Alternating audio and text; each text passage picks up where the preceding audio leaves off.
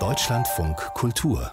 Länderreport Letzte Woche haben wir hier über den Prozess gegen eine ehemalige Sekretärin eines Konzentrationslagers berichtet. Und es ist wohl einer der letzten Prozesse gegen Beteiligte des NS-Regimes, sowie auch der Prozess, der heute in Brandenburg an der Havel beginnt. Ein ehemaliger Wachmann des KZ Sachsenhausen steht vor Gericht.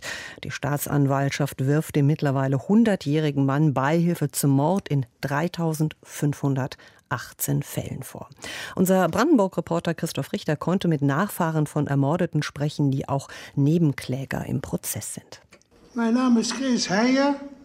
Ich bin der Sohn.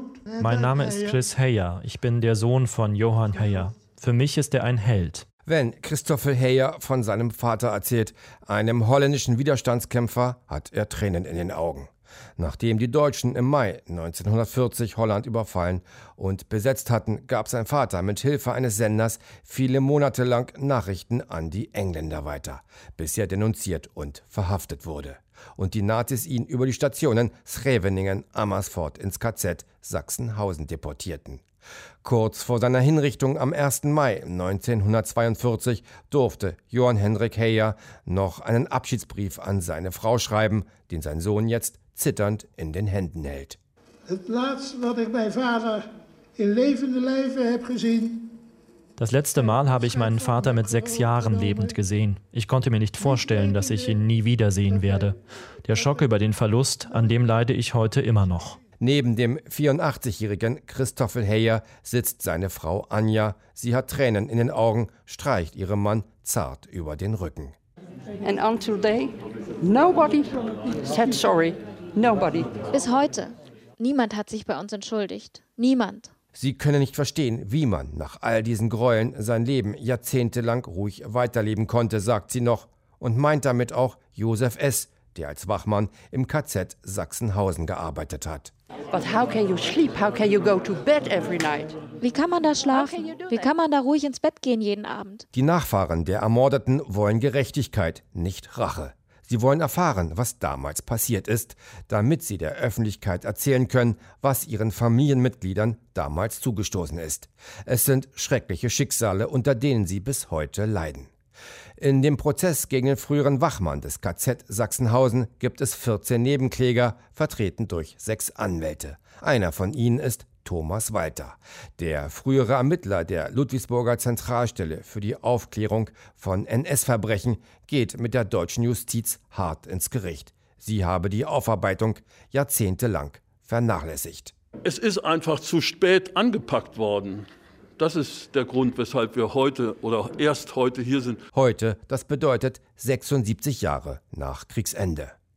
Thomas Walter, den Journalisten auch schon mal den Nazi-Jäger nennen, hat von 2009 bis 2011 den Prozess gegen John Demjanjuk geführt.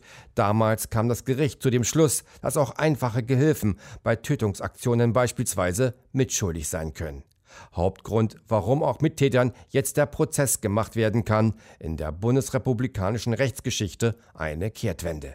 Denn bis dahin konnten nur Ermittlungen eingeleitet werden, wenn Täterinnen oder Tätern die direkte und unmittelbare Beteiligung nachgewiesen werden konnte. Wir denken, dass dies ein großer Fehler der deutschen Justiz war in all den Jahrzehnten zuvor und in all diesen Jahrzehnten eben der Begriff der Beihilfe zu einem Verbrechen vollkommen verkannt wurde. Für Historikerin Astrid Ley, die stellvertretende Leiterin der Gedenkstätte Sachsenhausen, ist am Ende das Urteil gar nicht ausschlaggebend. Es geht einfach darum, dass die Opfer das Gefühl erhalten, dass sie das nochmal äußern können, was ihnen angetan worden ist und dass das zur Kenntnis genommen wird von der Gesellschaft auch. Und tatsächlich ist dieser Angeklagte jetzt einer der ersten Wachmänner, die vor Gericht steht.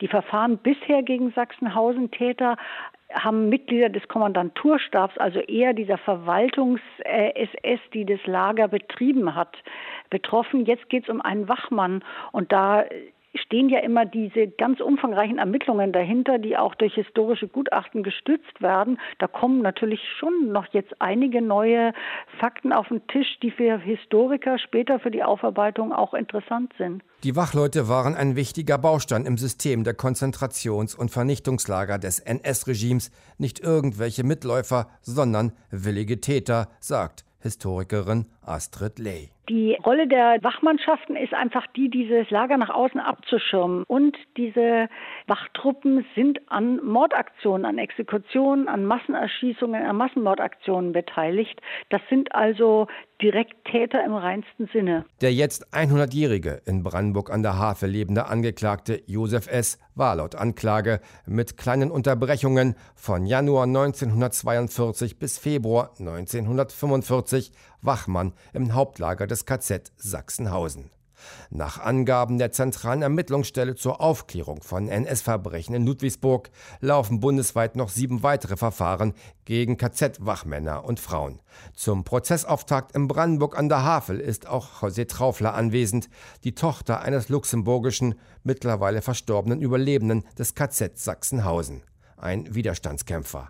Sie will an die Freunde ihres Vaters erinnern, eine Gruppe von 19 Luxemburgern, die am 2. Februar 1945 im KZ Sachsenhausen hingerichtet wurden. Und das heißt, dann war auch dieser Fachmann dabei.